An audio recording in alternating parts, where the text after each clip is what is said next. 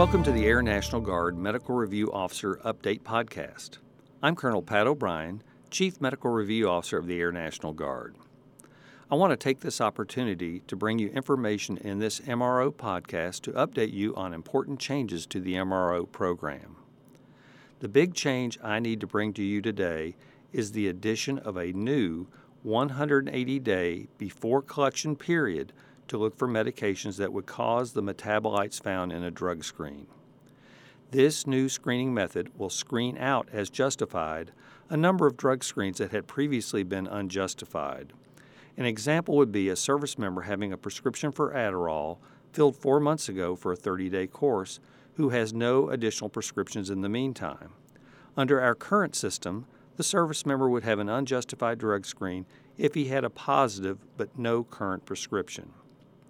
The regular Air Force utilizes a 180 day period before all drug screens to clear drug screens if a medication could be the result of the metabolites found.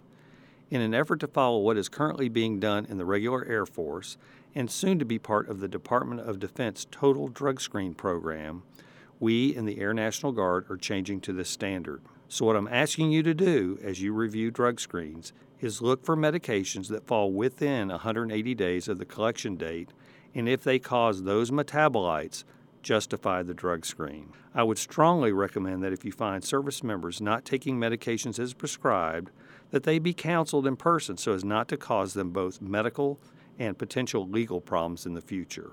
So going forward, as of today, please utilize the 180 day rule when reviewing your drug screens.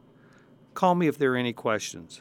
I can be reached at 865 336 4015 or DSN 266 4015.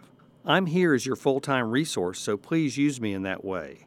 Thanks for listening, and please let me know what you think of this method of getting information out to the field. Take care and have a great Air Guard day.